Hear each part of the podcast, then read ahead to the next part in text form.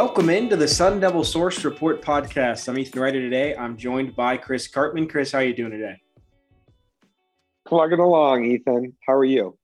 I am doing pretty good myself. Today on this podcast, we're going to talk a lot about the NCAA investigation on ASU into their recruiting on Friday. There was big news, Chris. Adam Breneman and Zak Hill resigned. Prentice Gill and Chris Hawkins were both fired as well in terms of their parts in this NCAA investigation. What do we really know surrounding all of that information?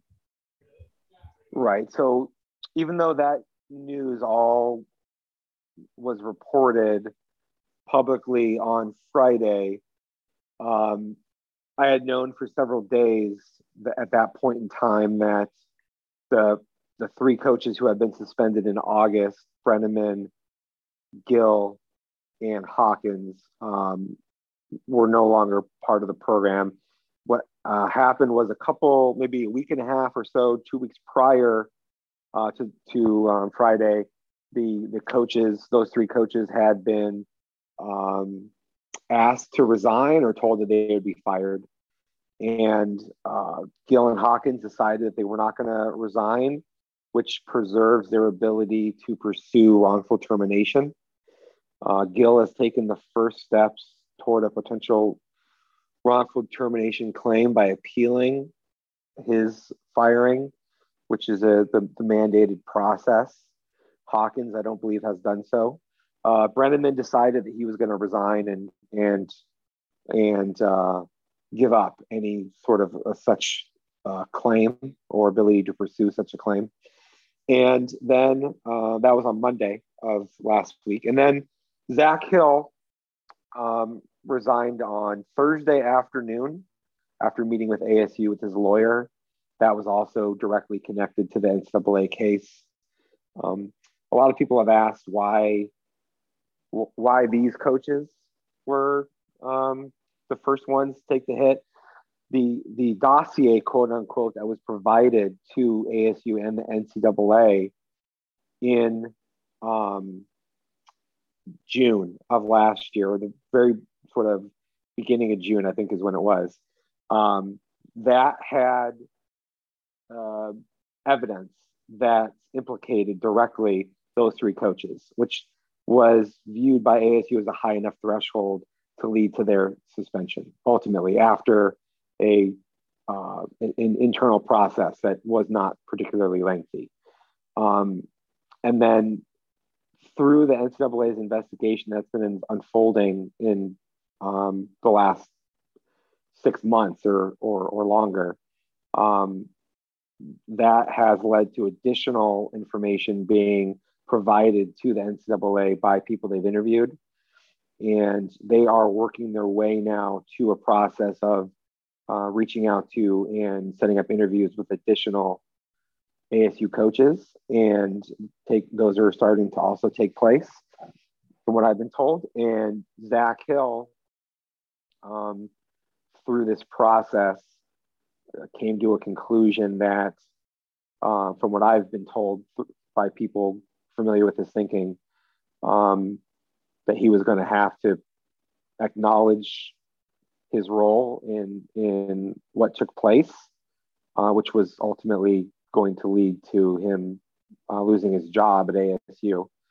Um, the situation these coaches really are in, Ethan, is either they have to admit wrongdoing that the NCAA has already been told happened and in, in some cases already has substantial amount of evidence that took place from what I've been told from people um, who are familiar with those um, conversations and what the NCAA has been told, or they can uh, elect to not be forthright, in which case they run the risk of uh, being hit with the penalty by the NCAA. And so uh, I just think that there's going to be additional one of the things I've said to our audience in Devil Sanctuary on our message board is really uh, like most of the staff um, who were part of the team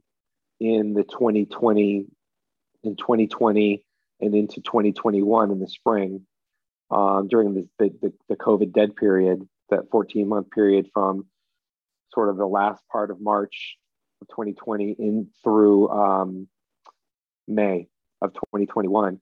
They uh, most of the coaches um, have exposure to this NCAA case. So uh, I don't expect that we're anywhere near the end of this thing. Yeah, and you spoke a little bit about these coaches being the first to take the hit. Looking at it kind of as a full picture, as you just kind of talked about a little bit, if you are a subscriber source, you looked at the reports.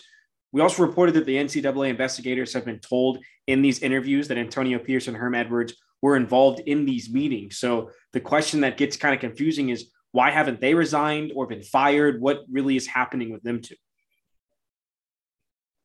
Correct. So, yes, we reported on Friday last week that um, NCAA investigators have been told that Antonio Pierce and Herm Edwards participated in the meetings, uh, both on and off campus, um, that with recruits when it was not allowed, and, and, that's that was a significant advance, I think, on the story, um, because it, it, really shows that uh, people who have direct information are saying that those two coaches are culpable in what what what took place here. Now, the just like you would with like maybe an FBI investigation or something that's very involved and has a lot of moving parts, you're kind of working your way toward the people who are the more senior, the more kind of targets of the investigation.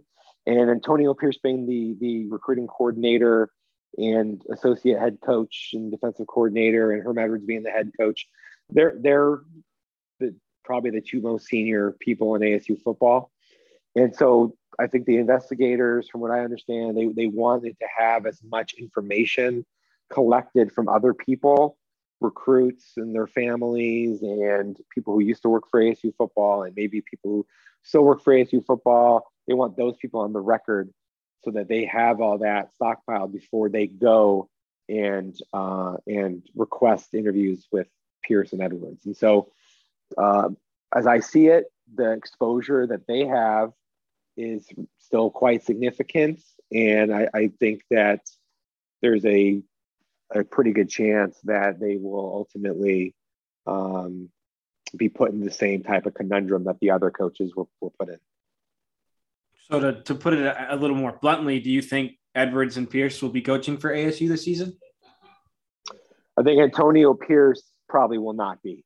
Um, you know that that that is analysis, that is not reporting. Um, I have nothing that indicates at this time that um, he for sure will lose his job.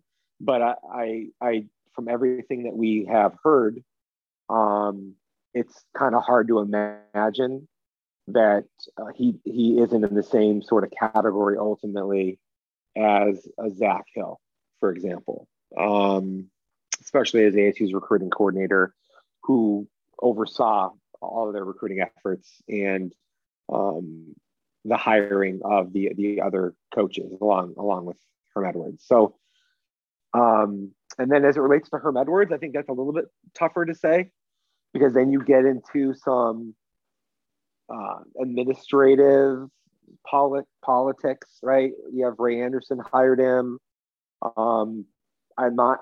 There's a difficult situation as it relates to what ASU would do um, this year if if Edwards were to be fired, uh, and um, some of these other factors. I I think that there's no doubt that he's very much at risk of losing his job ultimately as a result of that, whether that's directly as a result or whether they just aren't able to um, get back on a successful, seemingly successful trajectory after everything that has kind of taken place and the challenges that they now have put upon themselves as a result, as a byproduct of this. So um, I would say the odds are not good that Edwards is coaching for ASU by, let's say, December of this year. But I, it, it's very difficult still for me to sort of say whether um, he could be dismissed or asked to resign at some point earlier, like in in the in the spring, if he talks to the NCAA, or after the notice of allegations, which my understanding is will probably ASU will probably receive notice of allegations uh, in um, sometime in late spring, early summer, maybe midsummer at the latest. And the notice of allegations are expected to include level one infractions claims, which are the most serious. It's uh, uh, something that really could uh, cause a lot of uh, um, punishment, self imposed or otherwise, including by the NCAA. But um, I, I, I, think that the writing is kind of on the wall at this point. It, it seems pretty unlikely, with not ruling it out, but it seems pretty unlikely that Edwards will still be the coach by next year. Yeah, and, and when you get out of what's actually happened and the investigation that's happened right now, you get to kind of the other part of the story where the aftermath, and already in the aftermath, ASU we've reported have already started self-sanctioning. So, what do you know about those self-sanctions? What are they, and kind of what are the reasons that they've already been doing that? Yeah, I wouldn't really call it the sort of an aftermath. I, I get why you did, but it, it's it's if anything, it's ASU's trying to get ahead of what it knows the NCAA's ultimate findings will be and punish itself to such a degree that the NCAA feels that additional penalties are not warranted. Okay. And when you get into the the matrix, they call it a matrix, which look at sort of the the the, the punishments and uh, what what schools and, and individuals can face as a result of these types of infractions. Um, when you have a level one case, there's there's three types. There's an aggravated level one, there's a regular level one, and a mitigated level one. The mitigated case that ASU is going to try to make, I'm sure, when it, when it gets to the uh, committee on infractions phase, which probably won't happen even until next year, but they'll probably try to make the case that look, they suspended the three coaches who were the most exposed to this very quickly. They um, they also took Antonio Pierce off the road, so he was not recruiting for ASU last year, um, which had a material impact on the program. And then in the first in January, they had two weeks when they were allowed to go on the road recruiting, and they didn't uh, take one of those weeks. They didn't recruit. They are going to, from my understanding, take additional significant self-imposed penalties this year, which will include uh, a scholarship reduction. So they'll they'll they'll be way under, or at least somewhat under the 85 cap. They will um, not have as many official visitors on their campus this year as are allowed. They will not have as many days spent on the road recruiting. And um, I'm not ruling out the possibility that they may even self impose a bowl ban at some point in time. Um, level one infractions cases very frequently, according to um, the sort of uh, penalties that are laid out, uh, result in a postseason ban sometimes multi-year. So by self-imposing, ASU is clearly going to tr- understands that there's a lot of risk and will try to contain that uh, those that punishment as much as possible to this year for this particular staff. And the reason that's really important is because any this staff's going to have a really hard time recruiting anyways when it's under the scrutiny and the ability to negative recruit. I mean, the staff might not be here another year, so these coaches might not might not be around for any recruits that they add. Um, the recruits are going to be told by everybody that the program is going to struggle for some time to come due to this due to this, scandal that there may be bowl uh, uh, implications for them, or they don't get to play in a postseason if they end up signing with ASU and uh, among other factors. And so a new head coach, he's, I, I don't really see how someone will be excited about trying to take on this ASU opportunity in the near next several months, even if ASU did move on from Herm Edwards, because that coach would be facing all of these sorts of challenges. So uh, I think ultimately, um, their, their, their ASU is going to try to jam as much as they can of the punishments into this year and then hope that the NCAA views that as enough or maybe take some additional penalties next year, but not nearly as many um, to give a potential replacement coaching staff uh, um, a better sort of outlook as they as they take the job, you know, and to make it more enticing for candidates who would be pursued uh, in that endeavor. Yeah, and you just talked at least a little bit about just the impact this could have on recruiting. We're recording this the day before signing day. How much would you say this has actually hurt ASU's recruiting already, and how much will it hurt them in the years ahead? Monumentally, um, and I don't say that lightly. If you look at where ASU was positioned last June, um, when the the NCAA and ASU received this dossier, quote unquote, uh, um, of the uh, evidence of, of recruiting infractions. Uh, ASU had three, I believe, four star recruits, maybe four. It was the earliest they'd ever had that many four star recruits. They were a top 20 uh, team in the country in the 24 7 recruiting rankings. Chris Hawkins, I think, was number two in the Pac 12 at the time. He was in the top 10 or 15 nationally. Uh, overall, their secondary recruiting in particular was, was very strong on the strength of what Hawkins had done with um, the two four star recruits from Florida that ASU had added, and Larry Turner Gooden, the, the top 100 recruit out of Southern California, as well as a safety. And so, um, what ended up happening is from then until now, uh, ASU only ended up signing one total four star recruit in the early signing period in December and subsequently added no more four star recruits in this class um, and is not anticipated to sign any four star recruits uh, additionally in this class out of the high school or junior college ranks. Um, ASU is ranked outside of the top 90 nationally, which is the worst in the history of internet sites like 24 7 sports. Never, never happened before. ASU is 11th in the Pac 12, which is tied for the worst ever with 2011, which was the last um, sort of transitional period that was really rough for ASU as the, the Dennis Erickson era sort of uh, wound down and came to a, a bad conclusion over the last couple of years before Todd Graham was hired. So um, it's it's it's a very dire situation. The the way I look at it from a from a every staff should be building better talent through its sort of years three, four, five of the program.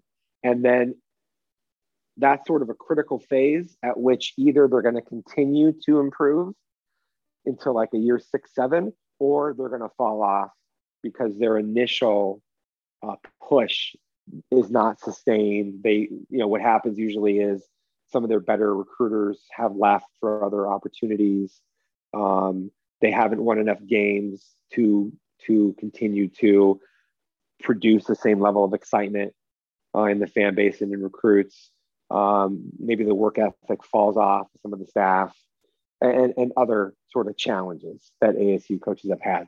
So, of course, Herm Edwards um, in 2020 had a really great signing class that included the most top 100 recruits in California of any school, which had never been done before. And things looked like they were really going into a great place. That built into this last season 2021 football roster. ASU at that point had had the 2018, 19, 20 years to build up to that.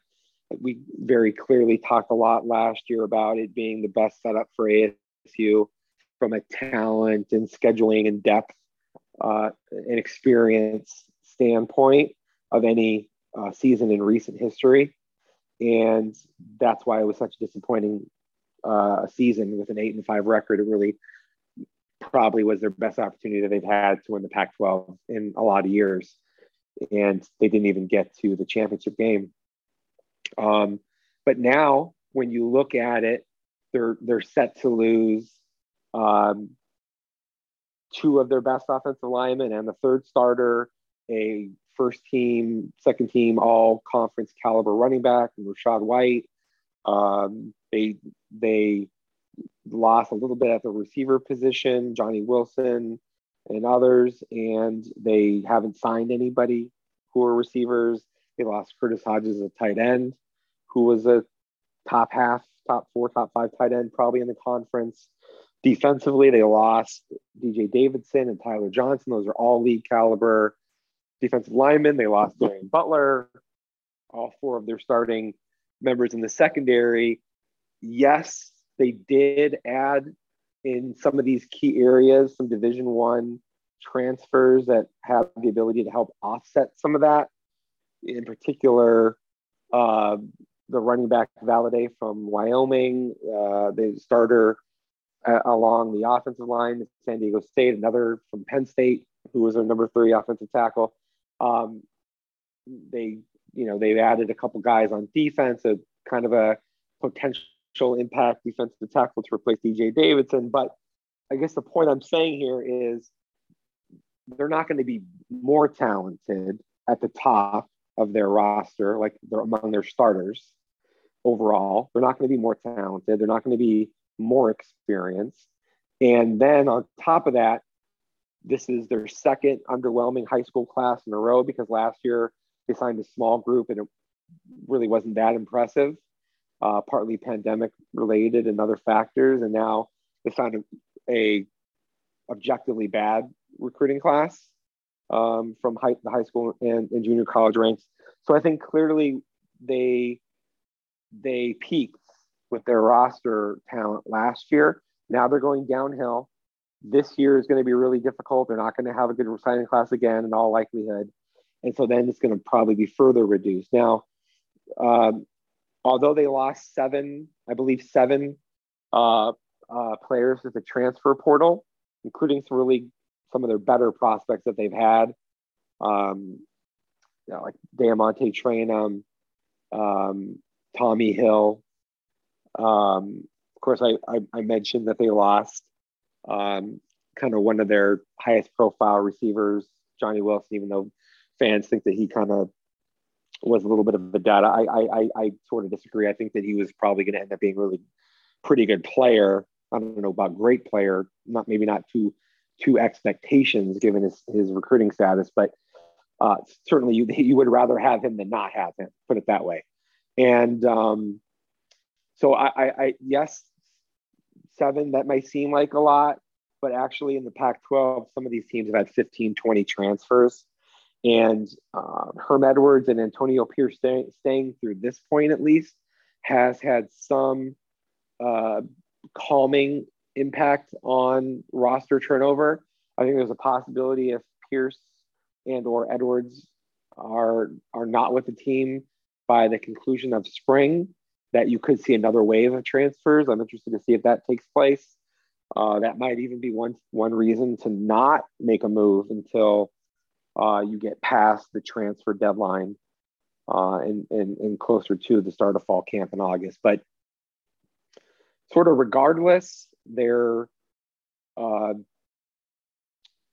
if if Edwards and their team won eight games last year and they have a tougher schedule and they're not as talented and they're not going to be as deep this year. And they went through all these sort of coaching changes and have a new coordinator, um, you know, and, and all of that.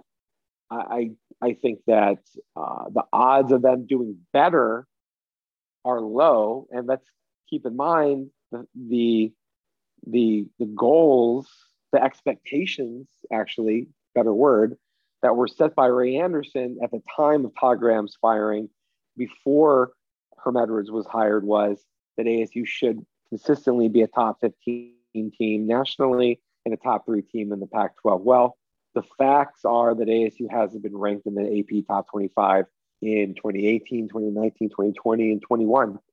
Four years under Herm Edwards. Um, it's not close to the top 15. Team hasn't won the, the Pac 12 South, even when it had a great opportunity to do so.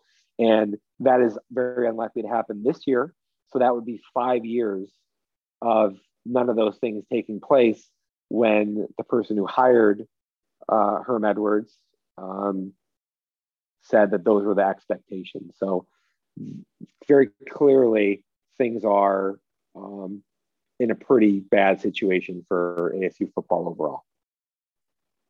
Yeah, and and the quick question that comes to mind, just real quickly, if if it's as you said, really not going to be anything great in the near future, and they're going to struggle. At what point or how long do you think it's going to take before I hesitate to say it goes back to to normal, or but just goes back to them not being in this much of a rut? Well, I think that's kind of difficult to say. You know, it, I don't, there's still some aspects of this that are unspooling that I don't maybe entirely know about. Um, it, it depends in part on some variables like how aggressive the ASU is actually the rest of the year at self imposing penalties if they take a bowl ban, which they may or may not do, and um, and and then what happens with Herm Edwards? Does he get replaced? When does that happen? How good of a new coaching staff do they bring in? How aggressive are they going to be able to be when the whole program is still kind of under scrutiny? The NIL component, where ASU now seems to be in an even more difficult situation compared to nationally the highest profile top 20 to 30 teams um, in terms of how much money that boosters are putting toward players uh, trying to bring recruits into their program and giving them these NIL name, image, likeness deals that everybody's talking about nationally, which are one of the driving factors in, in, in where kids are deciding to go to school nowadays because they can get you know tens of thousands or in some cases hundreds of thousands of dollars to go to higher profile schools. And so uh, I, for, for the foreseeable future the situation is not that good but at the same time there is the potential that asu could make a new coaching hire by the end of this year that reinvigorates the uh, the the fan base and that maybe even in the following year that the uh, ASU going through this process, which I think will be the Committee on Infractions, leads to a determination that not much additionally penalty wise is warranted. And so the, the, team could be coming out of kind of a, a, really bad stretch at some point next year. Now, the NCAA is notoriously slow and bureaucratic and unpredictable. And so I, I, I hasten to make any sort of uh, strong predictions about that. But I, I do think that at a minimum, if Herm Edwards is gone and a lot of the self policing takes place this year, that we can may be able to start to project a, a clearer future um, for 2023 and beyond. Yeah, and in in terms of that, it's in, in terms of the whole investigation and what's happening, you've talked about who's been involved in terms of the coaches and anyone else. Do you think Ray Anderson has any responsibility for this? Well, very much so, because he's the person who hired Herm Edwards, and it was based upon his multi-decade, long-standing personal relationship and business relationship, which, by the way, um, seemed like a conflict of interest to some degree at the time, and now has proven to be very obviously somewhat of a conflict of interest. And, um, but more importantly than that, what I would say is whether or not Edwards participated or not, or the degree to which he did, these things took place within his program. And there's no doubt in my mind that he had knowledge about it and didn't stop any of it from happening, didn't say any of it was wrong or that they weren't going to do it or put his foot down or anything like that. Confident that didn't happen. And um, you have to say that if a person like Edwards, who views himself as a developer of young careers and a mentor to coaches, um, if three of the youngest coaches in the Pac 12 lost their jobs because of this, and others might lose their jobs because of this, and the program is set back as a result of this, that is uh, a very bad sort of indictment. And it was Ray Anderson who decided that Herm Edwards and this so called pro model, which at the end of the day is kind of look a little bit more like amateur hour. Um, it's it's it's his responsibility, right? He set the goals. Nobody made him say, "Here's what here's what are the expectations for ASU." When he when he fired Todd Graham, and um, look, I'm not. There's there's a lot of people in the media who will say, "Ooh, like the cheating cheating is, uh, you know, it's unacceptable, and you can't uh, do that, and you have to have strong ethics and morals and all that stuff." And I I, I kind of understand that on one hand, but on another hand, I say, look, uh, che- cheating is pervasive across college athletics, and um, you know, so let's not kid ourselves. You know, the, even before NIL, lots of kids are being paid money to go to different schools or other being otherwise incentivized to do so. Um, I've been told that ASU felt like it was going to lose recruiting battles because some of these kids that they were recruiting at the top of their wish list were taking visits to other schools also during the de- COVID dead period. But here's the key thing, okay? Every team, every program has to be disciplined and has to have really strong operational integrity. And so if you get caught cheating and you very blatantly had a large part of your staff or most of your staff or all your staff participating in some of these things uh, in a widespread way, that was very conceivably going to lead to something like this potentially happening because you didn't have control over everybody on your staff or the confidence of everybody on your staff, which is what led to people who were part of the staff turning in disinformation to ASU and the NCAA. Well, that still, to me, very clearly shows bad leadership, bad judgment, bad management of your coaching program. And it shows that the judgment of the person who made that hire was also bad, especially if Ray Anderson knew Herm Edwards for this many years and didn't have the ability to foresee that something like this could have possibly happened. Right. So um, I, I think very clearly when you when you factor in other aspects like uh, ASU basketball is now clearly moved back down into um, the second half of the Pac 12 under Bobby Hurley. And they didn't use his successful initial few years as a um, as a impetus to getting the Desert Financial Arena financially uh, overhauled so that they could have a better arena to recruit more easily and sort of sustain their success. They, they didn't do that. And instead, they, you know, I'm not saying it, it was an either or, but they got a hockey arena built for what 120 million or something like that. And it's not going to, that's not going to make as much money for the school as a totally overhauled Desert Financial Arena coupled with more sustained basketball success would have been able to make.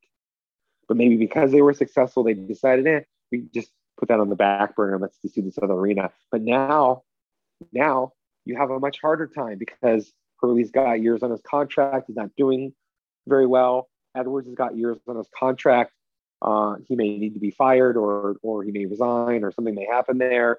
Uh, you're going to absolutely, no question, in my opinion, you're going to have a, a, a, significant booster fatigue and you're going to have worse renewals in their um, season tickets and in their overall booster support because people are going to be put off by all of this. Fans are not going to be happy. And then whenever that happens, it, it, it, becomes harder to reverse those trends and get those fans back and energized and engaged, especially when they see the writing on the wall with the Pac-12 and its presidents and and it, its its leadership and and how can ASU climb back up to have realistic chances at, at playing in the Rose Bowl and go maybe the playoff, uh, making deep runs in the NCAA tournament, all that. I mean, that's it. Like it's great to have Olympic sports success, and ultimately, I I do believe, like to my core, that um, the student athlete development process, high graduation rates, APR numbers, getting those people transitioned into great um, um, young professional careers. That is a core mission of ASU athletics or any athletic department program. But there's no way that you can do that at the expense of uh, faltering in your revenue sports and then expect to be able to still sustain the type of success that you want to have more broadly across your entire athletic department. It doesn't work like that. You, you have to be able to drive football success at a place like ASU, and then a little bit more secondarily, basketball success, you know, is still kind of important, especially especially when you have an opportunity like the one that they seem to have that they weren't able to capitalize on. But so um, Ray Anderson is responsible. Yes. Uh, uh, he's tethered to Herm Edwards inextricably. Like they are linked.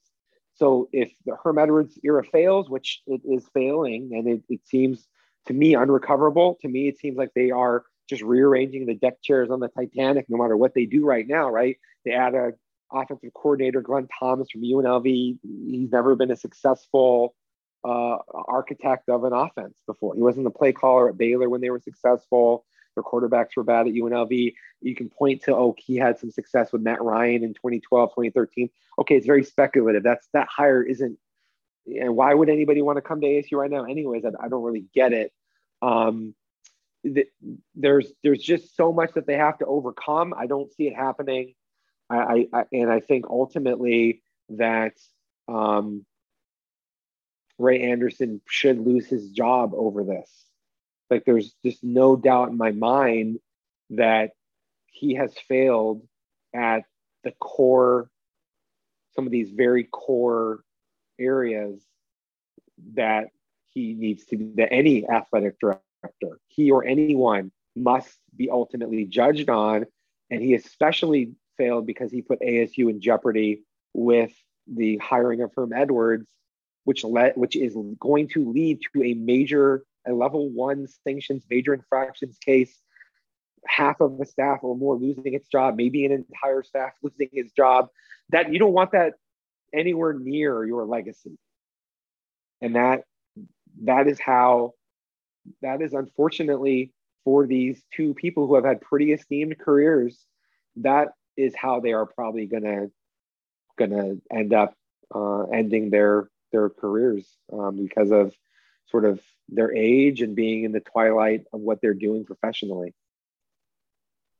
Yeah, there's a lot of stuff going on as when you go to the bigger picture as well. There's a lot of puzzle pieces, and the only thing that's really clear is that there's a lot more to come from this. So do make sure to stay tuned to all of our content and we'll have you up to date on everything you need to know. But we'll move over to what you were just talking about a little bit in basketball with Bobby Hurley and the team. They lost their last game to Arizona. It was expected to be a blowout, but they actually played fairly well, but it did end up still being a double digit loss. They're six and 12 overall, two and six in the Pac 12, and they have basically two months left in their schedule. So, Chris, They've struggled so far this point. That's pretty clear. But what can fans expect for the rest of the year? Yeah, it's it's been rough going, right? They um, have lost three in a row. They've only won one game um, since the first of the year, right? Um, and, and I, I, I, there were some positive takeaways from that Arizona game. Absolutely, they played really hard. They competed throughout the duration of the game they battled on the interior against a, a longer um, and, and more athletic team, I would say. And um, and so they can hang their hats on that defensive intensity and effort, and, and even in a, a lot of ways, the execution of what they were trying to do on defense was better than it has been in, at many points in time in the season over the course of a 30 plus minute stretch. They had one like five, six minute stretch that was not very good in the second half. Now they turned the ball over too much, especially early in a somewhat uncharacteristic way when Arizona decided they were going to bring some full court pressure. I think they had 11 turnovers in the first 11 minutes, and that prevented them from having an even bigger lead. Um, that made it might have made it possible for them to hold on in the second half. Um, offensively, though, man, it's just it's it's such a bad uh, team.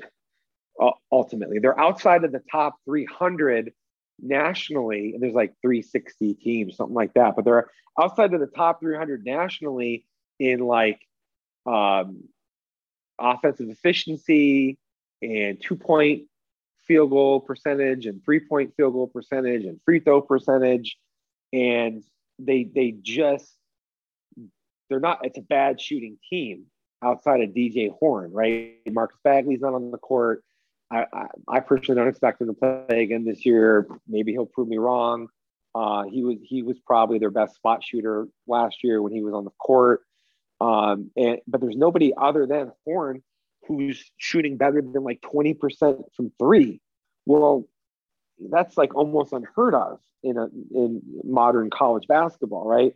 And it's sort of perplexing because Marreon Jackson has made man, I think he made about as many threes as any uh, college player over the last two seasons when he was the Mid American Conference Player of the Year. So, you know, seems like maybe they're due to start shooting the ball a little bit better as a team. Uh, I don't know. We'll see. They're still not going to ever be a good offensive squad.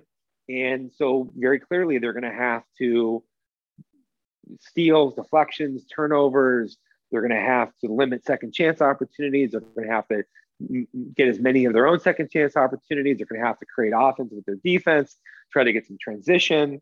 Uh, Marreon Jackson has provided a boost in that regard, I think, in, in recent games. Um, and they're going to have to sort of continue to progress with their front court play overall. Jalen Graham's given them some decent offense, and, and especially in some key situations in recent weeks. I think Alonzo Gaffney has started to provide a little bit more from a consistency standpoint.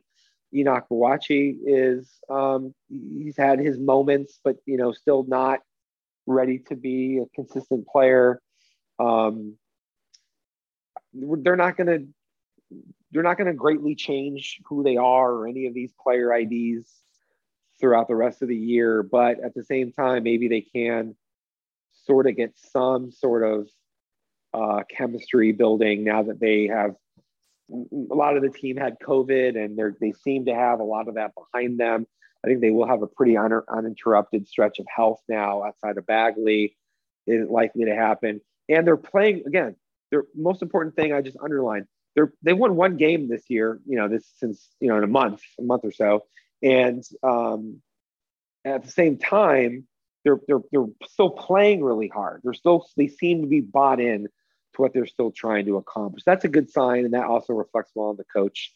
But um, in order to not be a bottom three or four team in the conference, they're going to have to make some pretty noticeable strides here in the coming weeks.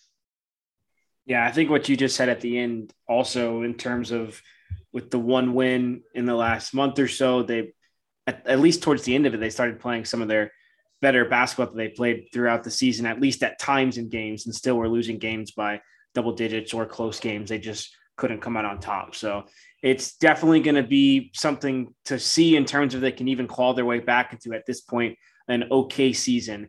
But that's going to be it for this edition of the Sun Devil Source Report podcast. If you want to know more about the NCAA investigation or about ASU basketball, make sure to check out all of our content regarding both of those at sundevilsource.com. But for now, I'm Ethan Ryder. I've been with Chris Karpman, and that was the Sun Devil Source Report podcast.